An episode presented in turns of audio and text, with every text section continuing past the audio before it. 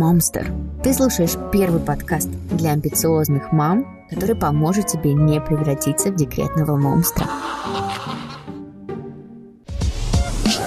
Дети – наше все. Но их счастье начинается с тебя, дорогая мама. Привет, меня зовут Джул, и ты слушаешь первый мамский амбициозный подкаст, где на повестке не прививки, сны и воспитания, а ты сама. Твоя самореализация, физическое и ментальное здоровье, а еще увлечение, спорт и стиль. В общем, говорим обо всем, на что обычно у тебя не хватает времени.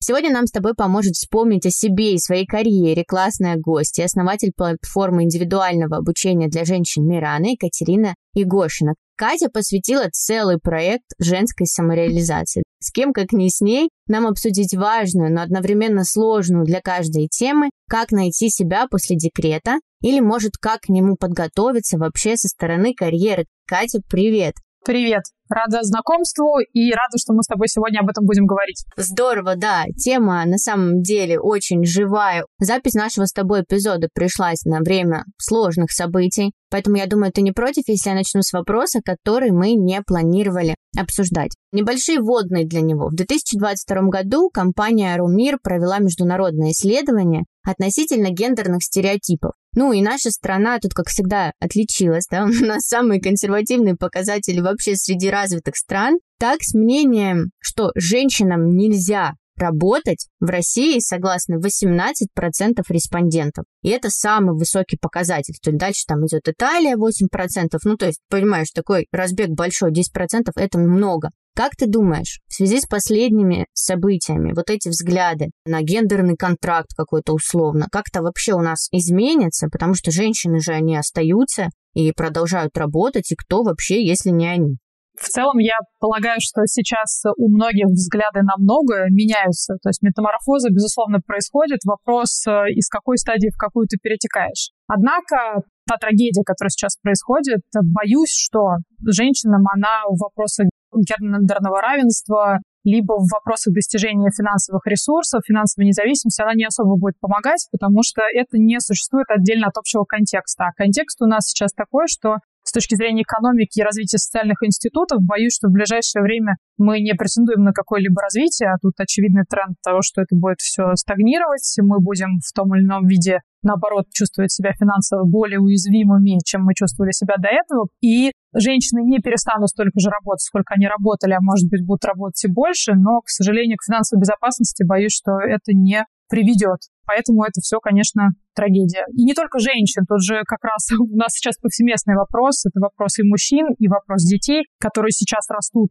в этом контексте. Поэтому грустно, но тем не менее, чтобы выплывать как-то да, из этой грусти, с этого дна эмоционального подниматься, нужно адаптироваться, и чем быстрее мы научимся работать вот с этими негативными эмоциями, правильно их проживать, и уже быстрее в состояние в рабочее возвращаться, тем как-то мы быстрее, может быть, на какой-то более положительный путь выйдем. Ну да, хотя бы более да, стабильный, в том числе, правильно ты сказала, эмоциональный, и вытащить себя из этого очень важно, и нашим эпизодом, надеюсь, тоже кому-то мы поможем. Кто-то, кто, возможно, хочет начать свою работу, да, после декрета, но еще в чем-то сомневается, чего-то боится, но все-таки хочет, я думаю, будет очень полезной. Для меня, если честно, история вообще с возвращением к работе и карьере напоминает немножко побег из Шоушенка. Помнишь, что там многим вне стен Шоушенка было сложно вообще найти себя, продолжить жизнь, вернуться к нормальной жизни. Конечно, не все так ужасно, да, это не прямая параллель, декрет не тюрьма, но все-таки это очень стойкий какой-то уклад жизни. То есть это режим, привычки, круг общения, который однозначно сужается. То есть все начинает замыкаться, по сути, на ребенке, на обслуживании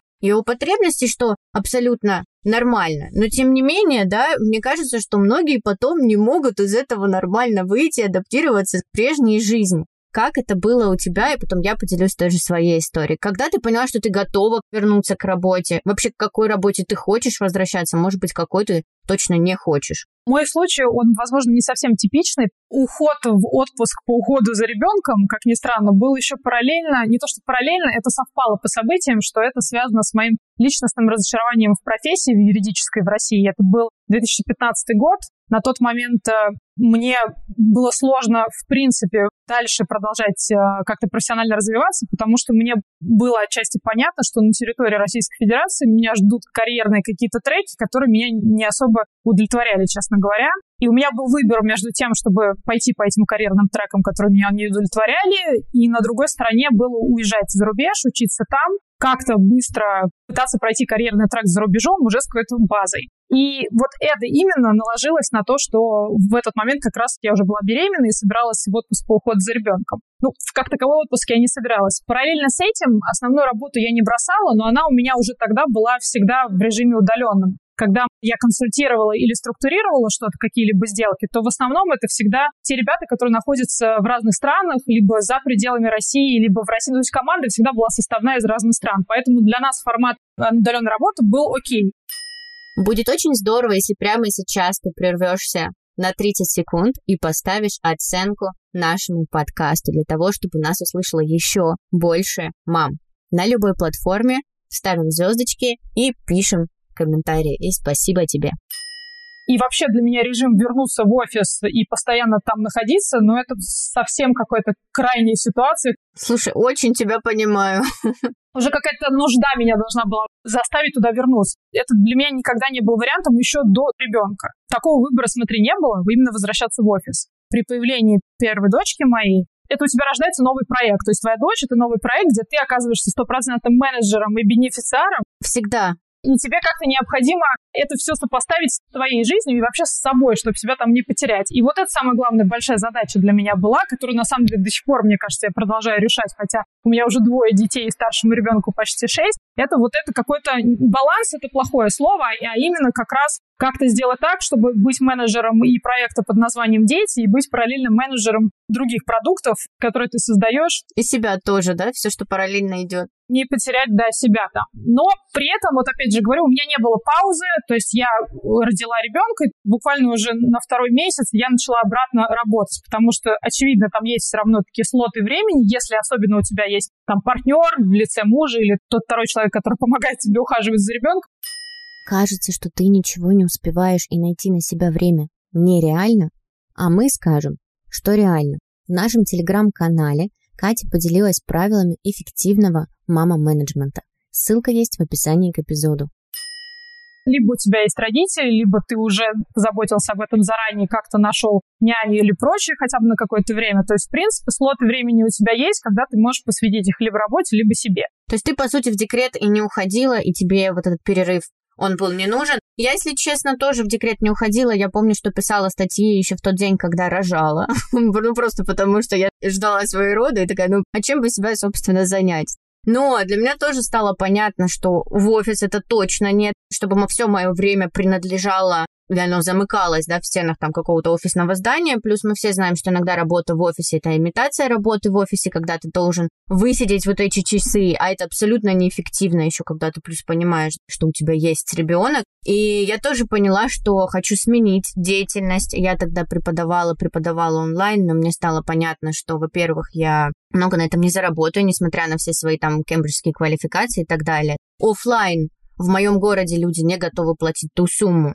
за эти занятия. Мне даже так и сказали, что я была overqualified для своего города. То есть невозможно было эти компетенции оплатить, то есть людям непонятен, да, был этот продукт. И я тоже поняла как раз-таки, что хочу сменить деятельность. У меня получился отложенный декрет. То есть я поняла, что хочу немножко отдохнуть. Вот когда моему сыну сейчас почти полтора года, и он начал бегать, ходить, и я поняла, что я просто не вывожу, я устала мне нужен небольшой перерыв, и спустя полгода я уже хочу вернуться именно к своему бизнесу, к проекту. И вот об этом мой следующий вопрос. Но все-таки это большая ответственность. Одно дело, ты все-таки с кем-то работаешь удаленно, но все равно это проектная, да, такая деятельность. И понять, что ты готова открыть свое дело, потому что это управление командой, это там делегирование, это там а, разбираться с финансами. Вот как понять, возможно, или проанализировать какие-то свои качества и понять, что вот ты для этого действительно готова у тебя для этого есть ресурсы. Я полагаю, что если говорить о качествах, то какого-то набора скиллсета точного его и нет. Я думаю, что не стоит фиксироваться на том, что у кого-то он есть, я не подхожу вот в этот фреймворк или вот в эту фактуру. Не стоит э, об этом думать. И также не стоит немножко преувеличивать э, то, что тебя ждет. Есть решение. Я хочу сделать свой проект или свой бизнес. Оно звучит очень классно, очень воодушевляюще, как будто объемно, оно очень большое, да. Но на самом деле ты начинаешь сначала писать концепцию. Это просто ты сидишь и пишешь. У тебя даже нет еще никаких обязательств. Потом ты выстраиваешь какие-то первые, скорее всего, минимальные шаги. Скорее всего, ты оценил свои риски. Можешь ты это себе позволить с точки зрения времени, денег не можешь. И так постепенно по шагам ты движешься, и через каждый спринт ты находишься в новом месте и в новой точке. Поэтому, когда ты решил что-то делать, надо просто начинать это делать. Все. Я адепт того, что нужно краткосрочное планирование в этом смысле э, строить, а именно, что это значит, несколько шагов вперед. И дальше не заглядывать пока что. Не заглядывать. Ты через пять шагов будешь в новом контексте, уже с определенным опытом того, что ты прошла, ты, скорее всего, с кем-то поговоришь, скорее всего, что-то напишешь, получишь какую-то обратную связь, ты будешь в другом контексте уже. И дальше от этого еще строить 5 шагов. Потом можно построить 10, если ты уже сам понимаешь, что ты можешь это построить. Я думаю, что это наиболее правильный такой, условный правильный маршрут того, как это должно быть. Но это, конечно, идеальный мир, и часто прилетает из внешней среды, вот как, например, текущая ситуация. Я знаю ребят, которые запускают сейчас продукты, кто-то запускает какой-то курс. И контекст полностью, конечно, меняется. Да, полностью меняется. Для этого просто надо иметь такие условные план Б, план С. Звучит это классно, это сложно делать с точки зрения... Давай смотри, возвращаясь к твоему все-таки вопросу, есть база, о которых все-таки хочется поговорить. Первое — это не качество, это, скорее всего, навыки и способность твоя вообще разбираться самой собой. Первое, конечно, должен быть здоров. Здоров не только физически, но и ментально, как ни странно. То есть особенно мамам, которые первый раз рожают, приходят к коммуникации с ребенком, это суперсложный процесс того, что ты испытываешь разные чувства, хоть тебе внешняя среда говорит, что ты должен быть безмерно счастлив, любить своего ребенка, безусловно, прям в первый же день, как он родился, и, наверное, кто-то из нас так и делает, но мы знаем огромное количество кейсов, и это факт, что и любовь приходит не супер сразу, и стресс у тебя по-разному ты это проживаешь, и вообще принять то, что твоя жизнь изменилась, это сложно, и это не надо недооценивать. Поэтому я, конечно, рекомендую тут, если есть возможность, поработать с терапевтом практически прям сразу после того, как маленький человек появился у тебя в пространстве. Я думаю, что вот научиться понимать себя, что ты испытываешь, проживать вот этот весь стресс, э, я бы порекомендовала восстановить ментальное здоровье. Вот это база. Начать именно с этого. Параллельно физическое здоровье. Ты должен быть здоров, чтобы вообще функционировать и сфокусированно решать какие-либо задачи. Ты должен быть, в принципе, здоров, твой мозг должен хорошо работать. То есть он должен уметь фокусироваться, когда надо, уметь расслабляться, когда надо. Это важно. Поэтому здоровье просто, если вот вы только родили, надо думать о том, как восстановиться и быть в хорошем состоянии что-то делать. Второй навык, опять же, навык, это управление своим временем. Стало меньше времени, очевидно, потому что родился человек, скорее всего, 50% от 24 часов ушло в пользу этого человека. Если не больше. Больше, а может быть, если у тебя есть помощники в лице бабушек, а может быть, в принципе, не так все плохо, или если у тебя активный партнер, который участвует, тоже очень здорово. То есть надо это время научиться с ним обращаться, а я думаю только через планирование. То есть даже когда ты планируешь, во сколько ты стараешься проснуться или во сколько вы начинаете условно завтракать, с маленьким ребенком это сложно понимать, когда он чуть постарше становится, это возможно, то планировать даже детали. И тебе как-то вот в этом плане, когда ты его исполняешь, э, тебе легче существовать, ты что-то делаешь, ты себе там оставляешь сначала час на что-то, потом полтора часа на что-то, на следующий день ничего не оставляешь, занимаешься только вопросами семьи и прочим менеджментом ребенка, но на следующий день ты выделяешь три часа. То есть это тоже тебя вытаскивает, как мне кажется. И третье — это научиться делегировать. Это во всех областях твоей жизни, даже в том числе, когда ты начинаешь строить свой продукт. А, ну и с малышом, и в бизнесе, и везде в контексте с малышом, если тебе не нравится, ну, бывает же такое, нам не очень нравится, и мы не очень умеем играть с детьми определенного возраста. Ну, не получается, мы не придумываем классные игры. Ну, возможно, стоит найти на час-полтора человека, который с ним классно поиграет, а ты в этот момент занимаешься чем-то что более полезно тебе, скажем так. И то же самое в бизнесе. Если ты не умеешь писать классные тексты, ну, лучше попробуй договориться с каким-то копирайтером, который тебе поможет его написать. Возможно, надо с ним договориться, чтобы он сначала это сделал за минимальную какую-то оплату, что-то пообещать в будущем. Кто, а не как. Есть такая классная книжка. Эй, не выключай эпизод, слушай нас до конца. В самом конце Катя назовет топ-3 книги и ресурса, которые действительно помогут найти тебе свое призвание. Относительно недавно ее прочитала. То есть так мы все время, когда решаем задачки, мы думаем, как мы решим их, вот что я должна сделать, чтобы их решить. А лучше перепрошить себя на то, кто мне поможет эту задачку решить. И искать людей, которым помогают. Какая-то база, она примерно такая для меня. То есть, да, она больше про навыки, а не про какие-то личные качества. Потому что, согласись, вокруг и женщины, которая занимается бизнесом, тоже есть определенные стереотипы. То есть сложен какой-то ее образ, что это такая прям вот она такая вся строгая, она обязательно сильная, она все знает. Ну, а по сути, сейчас, я думаю, картинка меняется. Я видела женщин в бизнесе, которые, ну, по своему характеру гораздо более мягкие, нежные, и им это никак не мешает вести свое дело классно, действительно, да, уверенно, и не нужно быть вот такой вот стукнула по столу, сказала. Железная леди такая. Ну, согласись, что стереотипы многие девочки думают, как же я в это дело пойду, не думают о том, что задачи действительно можно разбивать, и все-таки кажется, что ты должна обладать каким-то суперсильным, стойким характером, вообще там никогда не расстраиваться и так далее, чтобы у тебя успешно было свое дело. Но я надеюсь, что мы тоже когда-нибудь эти стереотипы преодолеем, по крайней мере, хочется верить, что на это есть какой-то шанс. Я думаю, что это архаизм, вот этот стереотип. Если до кого-то это еще не дошло, что это архаизм, до него это рано или поздно дойдет. Дойдет в хорошем смысле сейчас, не в плохом. Разные девушки, сейчас, если ты посмотришь на предпринимательниц вокруг, это совершенно разные типы, набор качеств. У кого-то сильная сторона одно, у кого-то сильная сторона другое. Кто-то очень круто модели строит, и совершенно там ему тяжело коммуницировать, но при этом все равно это развивается. Поэтому не стала бы я тут говорить. А часто классный бизнес появляется на любви к делу бизнес, который взросшен на любви к своему собственному продукту, и когда человек не теряет веру к этому продукту. Хотя со стороны может казаться уже не очень идет, уже финансово все плохо, уже зачем ты этим занимаешься, а человек продолжает это любить, и все равно через какое-то время выплывает, и это рождается что-то очень классное. Я думаю, надо сфокусироваться только вот как раз на ментальном здоровье, на здоровье, на том, какие навыки ты нарабатываешь полезные. Вот от привычек до того, как ты выстраиваешь свое собственное время. Ну да, и насколько ты любишь это дело, да, насколько ты вообще хочешь этим заниматься, этим горишь. Слушай, ну это здорово, да, отталкиваться здесь не от качества, больше от навыков и от любви к тому, что к проекту.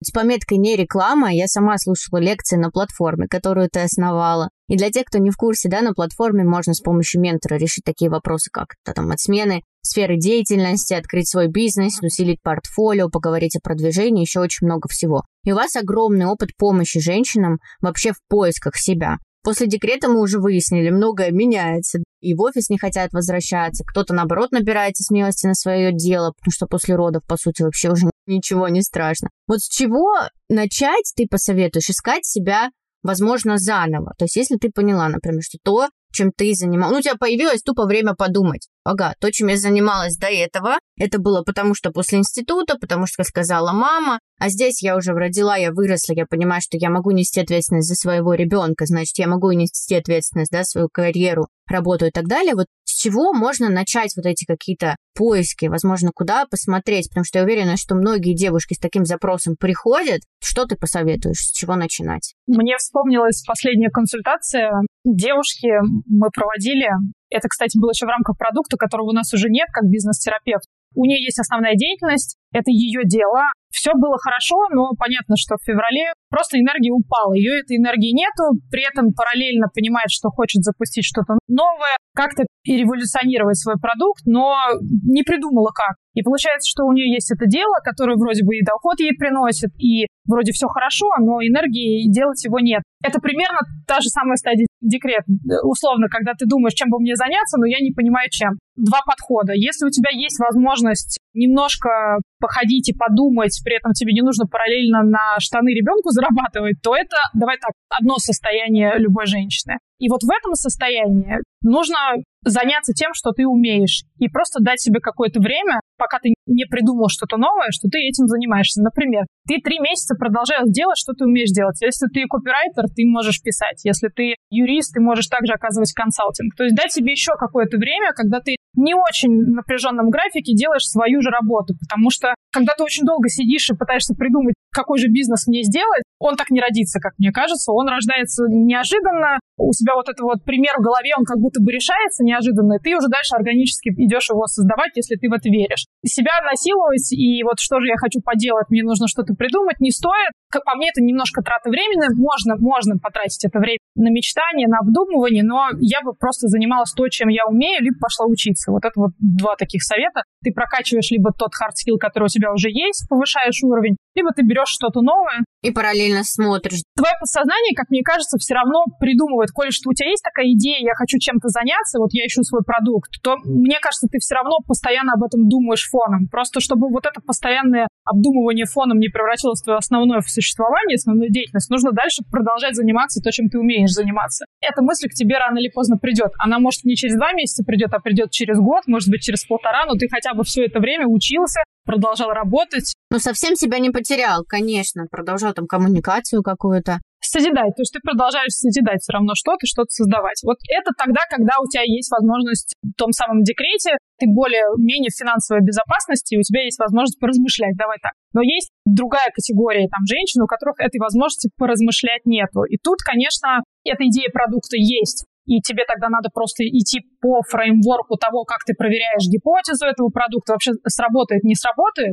Если у тебя нет идеи этой продукта, то нужно дальше заниматься вопросом того, как ты по карьерному треку по какому-то двигаешь. То есть то, как ты финансово себя будешь дальше держать в безопасности и как тебе постоянно повышать эту планку твоего финансового дохода. И тут, возможно, работать с карьерным консультантом, с карьерным коучем. Возможно, и на этом пути к тебе придет идея этого продукта.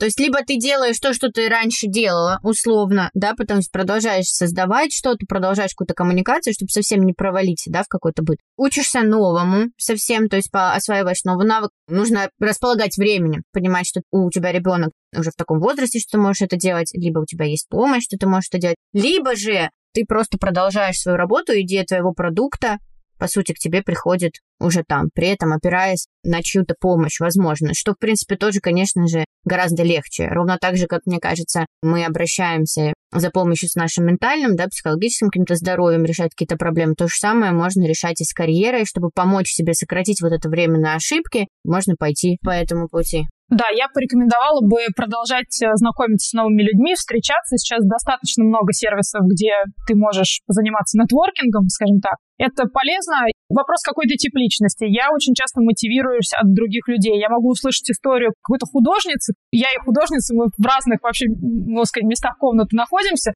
Но я могу услышать какую-то историю, это меня жутко замотивирует там в своей собственной деятельности. Поэтому мне важно все время вот ознакомиться, общаться и так далее. Кто-то мотивацию внутри себя ищет там путем дыхательных практик, медитации и прочего. Это, может быть, тоже работает. Но все равно знакомиться с новыми людьми, погружать себя в какие-то новые контексты, в том числе и информационные, это тоже можно делать в декрете, мне кажется, вполне. Да вообще люди — это ресурс, люди в работе, нетворкинг какой-то, это тот ресурс, который меня вытащил в какой-то момент, когда я поняла, что я в маленьком городе, что я замкнулась все равно, да, там малыш, и нужно заниматься в основном только им, несмотря на то, что муж, мы такие адепты тоже активного родительства, но очень мне помогал, но все равно тяжело, когда ты все время где-то, ты путешествуешь, ты тут, ты там, Фигара тут, Фигара там, а потом ты все время, Фигара все время дома, и мужу все время известно, что ты дома. И здесь очень вытащила, да, как раз-таки продолжать работать онлайн, продолжать общаться, это очень здорово, я полностью согласна. Но смотри, допустим, мы все-таки определили, что это бизнес, это свой проект. Я начну, наверное, с этого вопроса тоже, потому что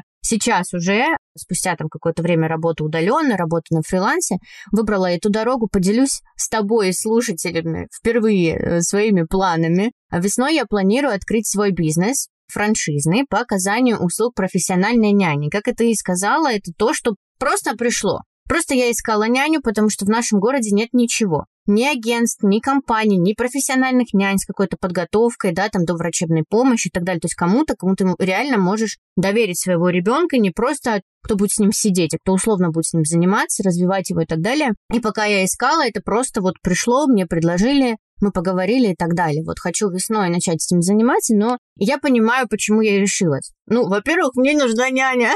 Во-вторых, мне надоело как-то там зависеть тоже от чужих проектов. Я хочу чувствовать этот результат, вложенных сил пропорциональный тому, что получается на выходе. Но и одновременно я, конечно, боюсь, потому что мне предстоит там, опять же, делегировать, управлять командой, разбираться там с какими-то финансами, либо, опять же, это делегировать. И вот это все. И ты тоже в свое время выбрала историю, пришла к тому, чтобы создать свой проект. И мне очень интересно, как это было, как ты поняла все. То есть ты поняла, что не хочешь идти по юридическому треку, и вот что было дальше? Как ты поняла, что вот у тебя есть силы, ресурсы там и так далее, уже запускать свой проект, а конкретно можем даже поговорить о платформе? Во-первых, я хочу прокомментировать твой проект. Это очень круто, потому что глобально вот в этой повестке гендерного равенства как такового мы вроде пытаемся ее все решить с образовательной точки зрения как-то, но по сути очень простое решение, что женщина, которая родила ребенка, ей нужна просто какая-то инфраструктура, чтобы этого ребенка на какое-то время делегировать, и это на самом деле самое основное, потому что государство тебе такое до трех лет не предоставляет ни в каком виде.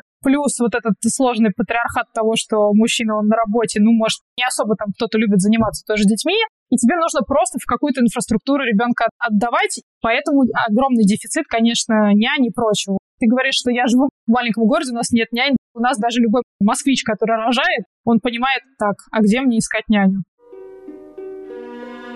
Рубрика «Страшные монстр-факты».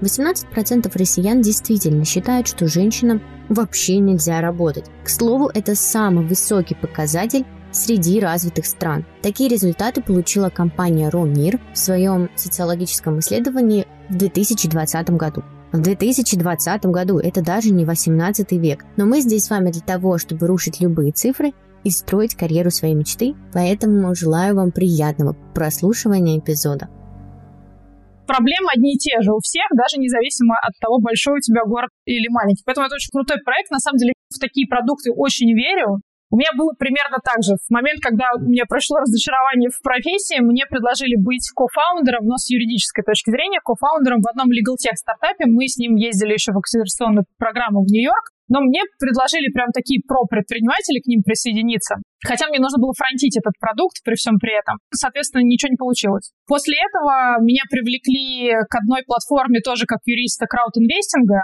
где, по сути, люди, инвесторы приходят на эту платформу и могут через платформу инвестировать. То есть есть какой-то лид-инвестор, он выбирает сам стартап, в который он закидывает инвестиции, и ты можешь присоединиться к этим инвестициям. То есть смысл краудинвестинга примерно такой.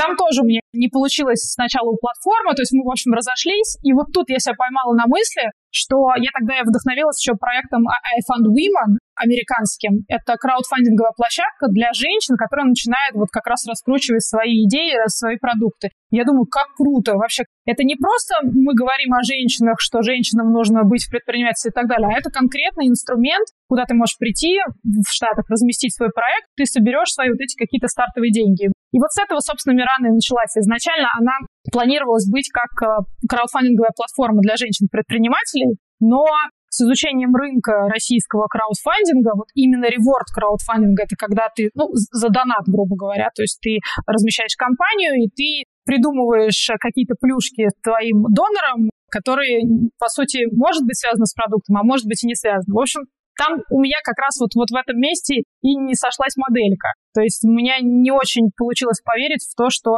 это получится поднять на какой-то уровень того, чтобы это стало бизнесом. Не просто классным проектом, а бизнесом. И потом уже у меня было огромное количество вопросов, начиная от того, какие первые шаги мне делать, исходя из того продукта, который я придумала. Я прям не знала, с какого шага правильно начать. Хотя бы кто-то, чтобы мне подсказал первые там 3-5 шагов. Плюс у меня был огромный запрос ко всем женщинам, которые уже супер крутые, как я их называла. Ребята, как вы это совмещаете? Дайте мне какие-то лайфхаки. Может быть, можно как-то это все организовать, какие-то онлайн штуки для детей и так далее. Вот у меня прям был дефицит знаний. Может, можно спать 4 часа в сутки? Что вы делаете? Иногда я находила себя даже, даже так, когда я вижу там условную какую-нибудь очень большую предпринимательницу, когда она постоянно, у нее такая активность бешеная, я думаю, как, как ты это делаешь, когда у тебя двое маленьких детей? То есть я просто не, ну, я не понимала это, и потом я поспрашивала в итоге, все мучаются с одними и теми же проблемами, не всегда вот это вот наша экранная ширма, это то, что есть на самом деле. В итоге вот как раз и родился этот продукт, просто спросить у того, у кого ты хочешь спросить. Meet for Charity, кстати, еще косвенно есть один из проектов, который меня вдохновил. Я несколько раз участвовала в аукционах, и мою ставку постоянно перебивали.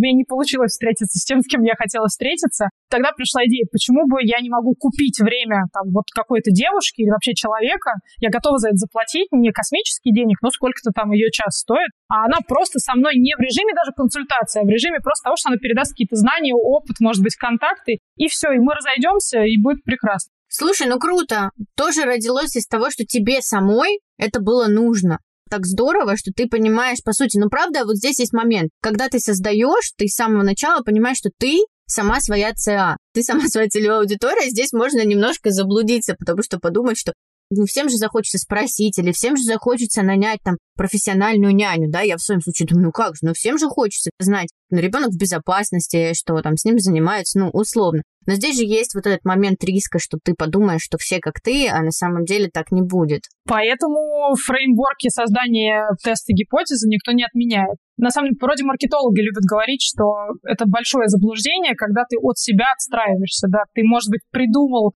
продукт из своей боли, но дальше нужно все-таки пройти определенные тесты, чтобы понять, что эту боль чувствует хотя бы нужное количество людей, и это нужный рынок, чтобы тебе там зарабатывать, начать деньги. Ну и чувствовать себя комфортно. Классно, когда начинается собственная история.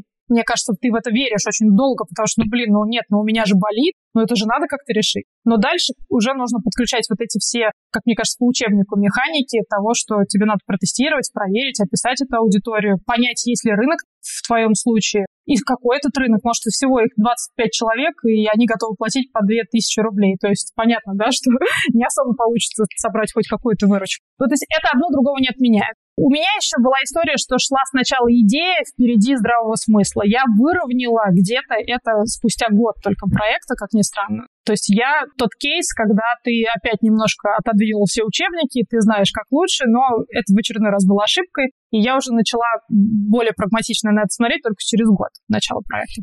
Но мне кажется, только так и возможно начинать. И редкий человек найдется, который прям вот первый его проект, он им горит, и он такой, так, ну нет, я буду идти вот четко по вот описанной схеме. Мне кажется, что все немножечко здесь бросаются, да, в омут с головой, что-то пробуют, ошибаются, и что вполне нормально, без этого не будет того самого опыта, да, с которым, ну, дальше вырасти можно. Ну, какие-нибудь матерые стартаперы тебе скажут, что все-таки нет. Лучше начинать правильно, как финансово эффективно, операционно эффективно. Поэтому всегда советую часто привлеки кофаундера, то есть не делай это сам. У тебя, очевидно, не хватит компетенции. Там, ты, если ты классно продаешь, может быть, у тебя есть какая-то просадка в финансах, ты не понимаешь ничего вообще, как это юрлицо организовывать и так далее, привлеки себе кого-нибудь кофаундера. Поэтому, когда ты файлишься в какой-то акселератор, всегда спрашивают, сколько вас. И если ты один, могут быть вопросики. А если вас трое, допустим, один закрывает один сегмент, второй, второй, третий, третий сегмент, то это как бы более сильная команда, и шанс на выживаемость у тебя, конечно, выше. Здесь можем сказать о том, что стоит искать единомышленника, но способного единомышленника. Это тоже сложно, настроить потом с ним такую коммуникацию, чтобы вы через определенное количество времени не разошлись, но тем не менее, да, если ты понимаешь свою силу, надо признать и свою слабость, лучше свою слабость закрыть каким-то кофаундером, с кем вы вместе дальше будете это драйв. Слушай, ну тоже классный совет тоже есть о чем подумать, да, тоже есть моменты, но все-таки это здорово, да, чтобы привлечь кого-то, возможно, с недостающими тебе компетенциями. Ну, это сложно. Почему не очень люблю его? Потому что привлеки кофаундера. Окей, куда идти? Где привлекать кофаундера? Есть какое-то место, где база кофаундеров. Ну, то есть либо органически у тебя получится кому-то продать, пропичить свою идею, кто скажет, давай, я с тобой, я могу закрыть то-то и то-то. Ну, либо не получится, и ты будешь ехать один какое-то время, ничего страшного. Тоже ничего страшного не будет, согласна.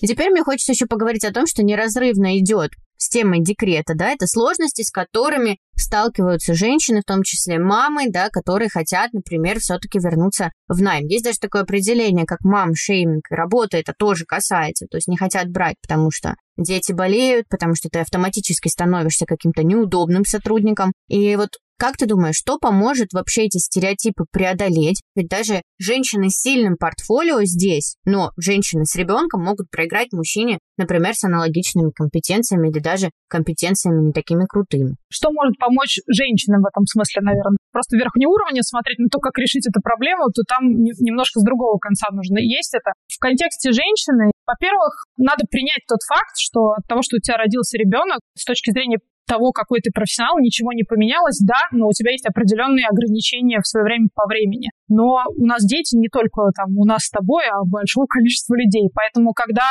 работодатель принимает решение на основе того, что есть у тебя ребенок или нету, может быть и хорошо, что вы с ним расстались с этим работодателем до того, как вместе за ручку пошли, потому что он принял на основе там каких-то своих стереотипов и тараканов решение. Я в современных все-таки реалиях, если брать время до 24 февраля вот 2002 года, все-таки работодатели уже, возможно, это будет каким-то добавляющим фактором, что там это женщина, это мужчина, но все-таки твои хард-скиллы и твои софт-скиллы, они обладают большей ценностью, чем фактор, есть у тебя ребенок или нет. Как будто бы мне так кажется. Я сейчас, возможно, мыслю из своего информационного пузыря, возможно, это не так. Но на собеседовании всегда нужно отрабатывать такого рода вопросы. Например, если тебе в пристрелочном собеседовании структура утром задает вопрос, а есть ли у тебя дети? Ну, это стрёмные вопросы. Нужно, чтобы карьерный какой-то консультант тебе подсказал, как тебе экологично на него ответить. Тут главное не скатываться в такую эмоциональную яму, а просто отдать хороший ответ, при этом продолжая коммуникацию с этим рекрутером. Тут ни в коем случае нельзя комплексовать из-за этого и вообще думать о том, что там кто-то меня будет не ошеймить за то, что у тебя есть ребенок. Это ключевой момент, мне кажется, внутренний. У нас есть дети, они болеют, это факт, это данность, с этим работает весь мир, ничего страшного. То есть все. Просто спокойно, экологично, если ты чувствуешь, что тебя начинает на твою территорию на это некомфортно заезжать, нужно просто это отбивать. И все. Универсальный ответ – выбирай работодателя, хоть сейчас стало это гораздо сложнее, но его можно выбрать, тот, который понимает, что у женщин иногда бывают дети, вот так вот, мягко говоря. Да, что эти дети, э, собственно говоря, живые, что они могут там заболеть и так далее. Слушай, ну здесь очень важно, что ты сказала о том, как ты себя чувствуешь. Да, тут важно саму себя не зашеймить. Я помню, что когда я уже была беременная, ушла на фриланс, я прямо скрывала, что я беременна ну вот, что мне там скоро рожать, потому что хоть я и искала заказчиков, да, они приходили ко мне, ну, в более таком комфортном, свободном формате, но тем не менее я прямо, знаешь, боялась сказать, что я беременна, что у меня ребенок, потому что они подумают, да вдруг Джуш там сейчас у нее там прихватит, или она и начнет тошнить, или она поедет рожать и забросит все дела, хотя, по сути, я выполняла все свои задачи, как любой там ответственный исполнитель, все вовремя, то есть это никак вообще не влияло. Если это могло повлиять, я заранее предупреждала, да, что теперь там сроки у меня там не две недели, а три недели, потому что я родила. Но я к этому пришла не сразу, далеко. И вот здесь вот очень важно действительно понять, что ты не должна этого стыдиться. Хотя я в своем информационном пузыре, то есть у меня один информационный пузырь, условно, онлайн, где все такие, ой, да дети орут там на планерке, дети орут на заднем фоне, да вообще всем ладно, всем помахали, пошли дальше. И одновременно маленький город, где до сих пор вот эта история, а у вас дети, то есть, ну, никто не стесняется, у вас дети будут болеть, идите, в общем, нафиг отсюда. Одновременно две такие вселенные, в которых я существую, и поэтому мне тоже хочется донести девушкам, которые, возможно, да, не онлайн, а где-то офлайн в найме, о том, что действительно тогда нужно стараться или может задуматься о том, чтобы искать кого-то более адекватного онлайн, еще по-хорошему, конечно, с этим нужно условно, ну, не то чтобы бороться, там, с транспарантами выходить, но мы в этом смысле проект понятный, с понятной повесткой. То есть надо это максимально пресекать. Не надо этого стыдиться уж тем более. Наверное, обидно, когда ты теряешь возможность устроиться на работу, когда на тебе эта работа жизненно необходима, да. Но в любом случае надо подсвечивать то, что это ненормально. Подкаст «Мамстер» для меня — это действительно дело души. И основная моя идея – это помочь мамам реализоваться, если вдруг они сейчас в ступоре. Помочь вообще вспомнить о себе, подумать о себе, уделить себе время. И будет здорово, если вы поддержите мой проект тем, что поставите оценки, напишите комментарии и подпишитесь на наш телеграм-канал. Ссылка на канал в описании к подкасту. Когда я анонсировала наш с тобой эпизод, прислали две истории, хочу их с тобой очень коротко обсудить. Первое простое, да, что это страшно начать свое дело, и здесь вопрос был такой, а что уникального я могу предложить миру? Вообще кому это будет нужно. Вот и как ты посоветуешь подобный страх преодолеть? Потому что многие думают, ну я же не изобретаю что-то совершенно новое, и зачем это вообще, зачем я с этим куда-то полезу, зачем я с этим пойду? Что уникального я могу предложить миру? Есть некоторые вопросы, на них невозможно ответить никак правильно, потому что если у человека вопрос, что я могу уникального предложить, ну, вообще-то можешь, а если не можешь, ты можешь заняться другими делами. Если, в принципе, есть такой тезис, что что я могу предложить уникального, ну, в текущем этапе, наверное, ничего, раз ты сам так думаешь, что ты не можешь ничего дать. Но при всем при этом не надо к предпринимательству относиться как будто тут все Стив Джобсы, Илона Маски и прочее. Ну, совсем нет. Это тоже очень-очень важно, согласна. Ты находишь ценность, ты упаковываешь эту ценность в продукт, у тебя получается эту ценность продавать, это не что-то уникальное, это может быть вообще что-то очень нужное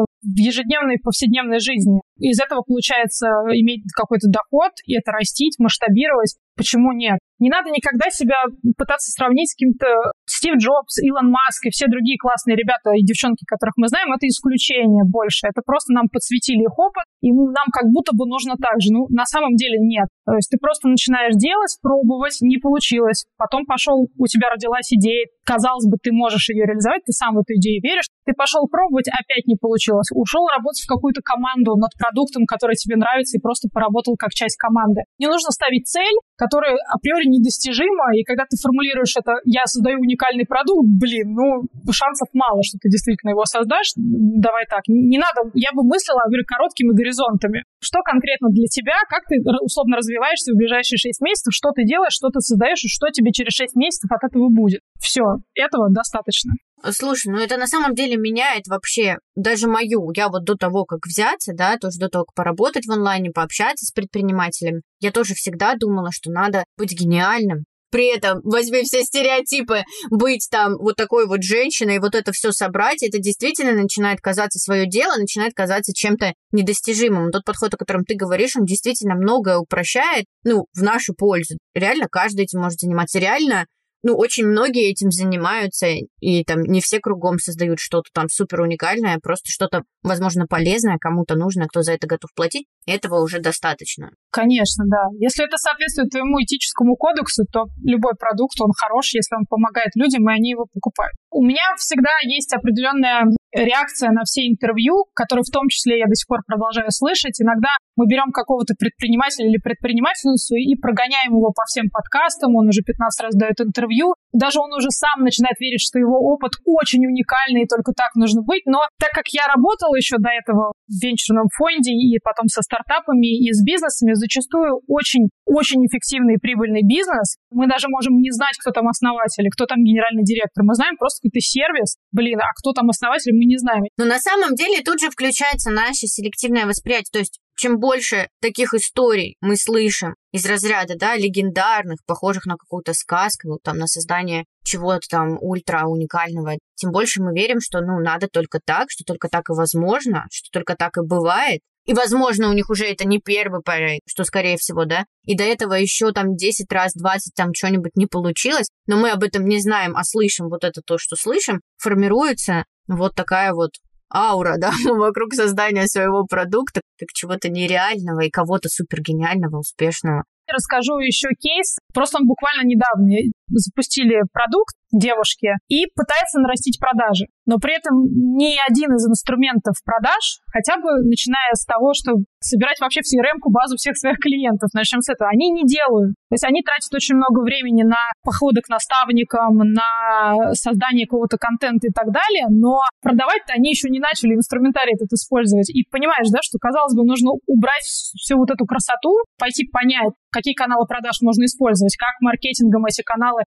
продаж бустить, да, как вообще работать с базой клиентов, что им предлагать, что им нравится, что не нравится, то есть, по сути, начать продавать. Они делают что-то в социальных сетях, очень активно обсуждается. Вот это большое заблуждение, на самом деле. Мне иногда больно на это смотреть. Собственно, мы пытаемся с этим бороться, что все, что ты делаешь, должно быть хотя бы у тебя в плане эффективно.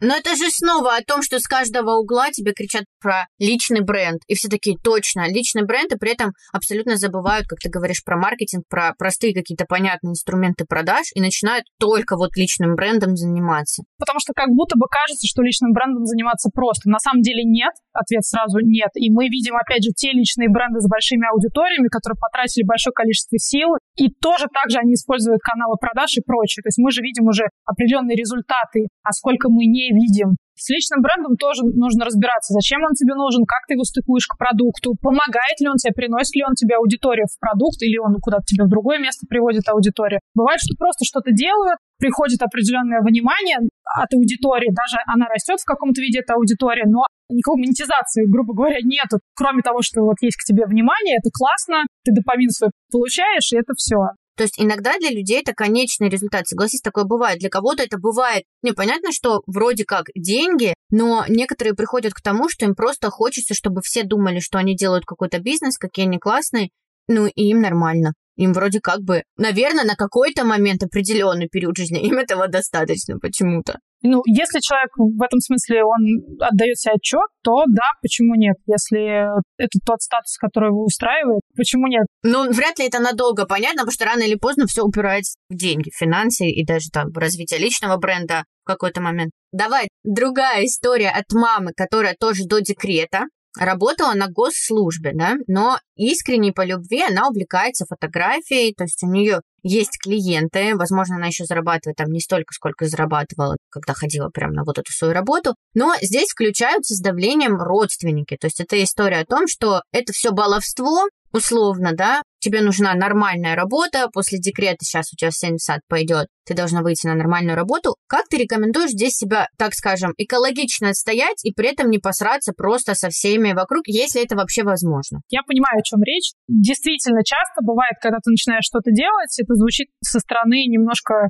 ну, странно. У меня есть кейсы, когда человек из хорошей карьеры уходил в флористику и, и в такие истории. Но тут, опять же, про твое ментальное здоровье, все лишь про это. С родственниками как построить коммуникацию, это нужно с психотерапевтом отработать. Как ты с этим натиском борешься, я тут не могу советовать, потому что это зависит, кто тебе говорит, дядя или мама или сестра. Насколько ты ценишь, да, отношения с этим человеком и так далее. По своему опыту я научилась, конечно, полностью отгораживаться от того, что мне говорят вообще извне любые люди. Ну, то есть даже если это очень близкие люди, даже я могу послушать совет, какую-то рекомендацию, скорее всего, я пойду ее переосмыслю и подумаю, ну, просто какой у меня план? Там, этот совет релевантен, если он действительно выглядит валидным для моего плана текущего, и там действительно, может быть, я ошибаюсь, и мне надо немножко свернуть вектор. Но смотри, тут нужно еще мерить в контексте этой девушки. Если она фотографирует, если у нее получается это выращивать, то есть приходит больше людей, платят больше денег, тут надо выбрать просто. Ты готов дальше тратить много сил, чтобы наращивать вот эту штуку? Или ты идешь по более простому, надежному варианту, потому что так сказали родственники причем. Это работает чисто с, вот говорю, с ментальным здоровьем и с терапевтом. Мне кажется, что с этим. А огульный совет «не слушай никого, делай то, что велит тебе сердце», ну, я не люблю такие советы,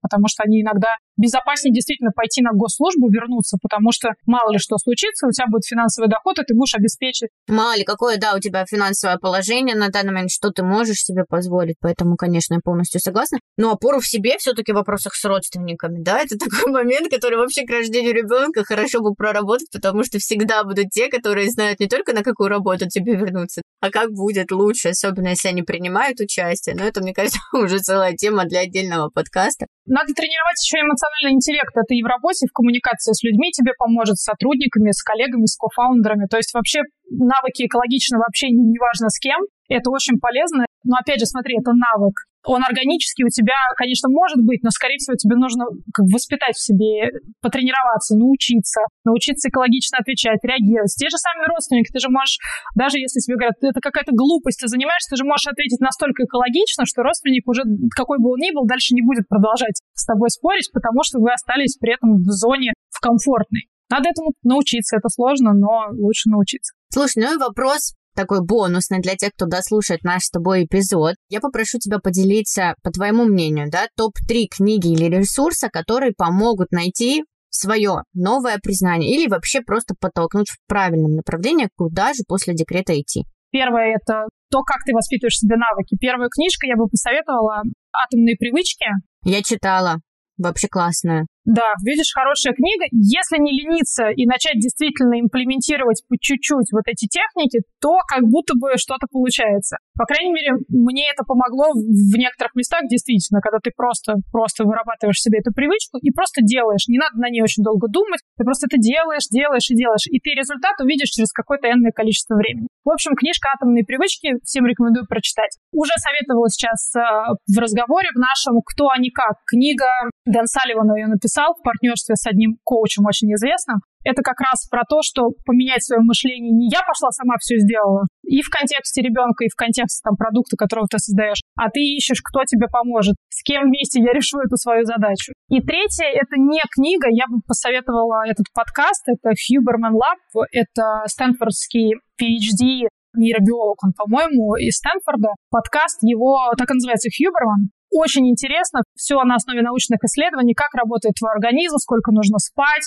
откуда мотивация, как человек фокусируется, как при этом работает ее мозг, какие техники нужно применять, и это научно доказано. То есть я рекомендую это послушать. Это сложно.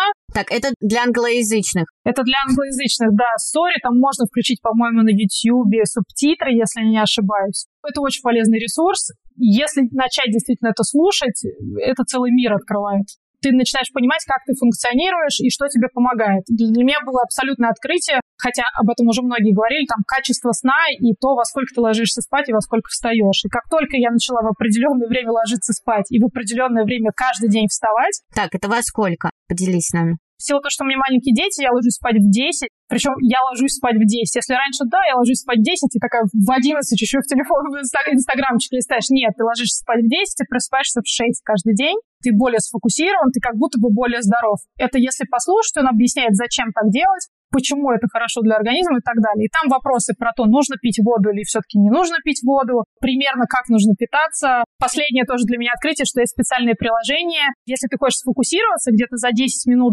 до выполнения какой-то задачи, тебе нужно просто скачать определенные волны, послушать в наушниках, там в левом одно, в правом другое. И тебе это действительно помогает. Слушай, круто как будто бы это помогает настраиваться. Ну, то есть в комплексе с, там, с белым шумом действительно как будто бы ты начинаешь фокусироваться. Но, опять же, говорят, там PhD заявляет, что это действительно работает, это так оно и есть. Кать, спасибо тебе большое. Я уверена, что у нас получился очень насыщенный, полезный эпизод, как минимум для меня, потому что я вот скоро, да, там свое дело открываю, и теперь понимая, что можно действительно все бить на какие-то краткосрочные цели, да, что я понимаю, что я сейчас сделаю вот это, а потом я буду там и уже подумаю по-другому, вот эта мысль для меня очень основная и важная, хотя все остальное тоже было очень круто и интересно. Но вот сейчас просто это то, что для меня, да, что я максимально хочу вынести сегодня и применить, потому что действительно страшно, когда перед тобой большое дело, будь то смена деятельности, выход из декрета хоть в найм, да, там свое дело, неважно что, это все кажется чем-то страшным и большим, и когда ты смотришь на это так, ладно, я делаю там раз, два, три, потом я делаю раз, два, три, четыре и так далее, это действительно помогает. Вообще спасибо тебе огромное, что поделилась своим опытом и пришла,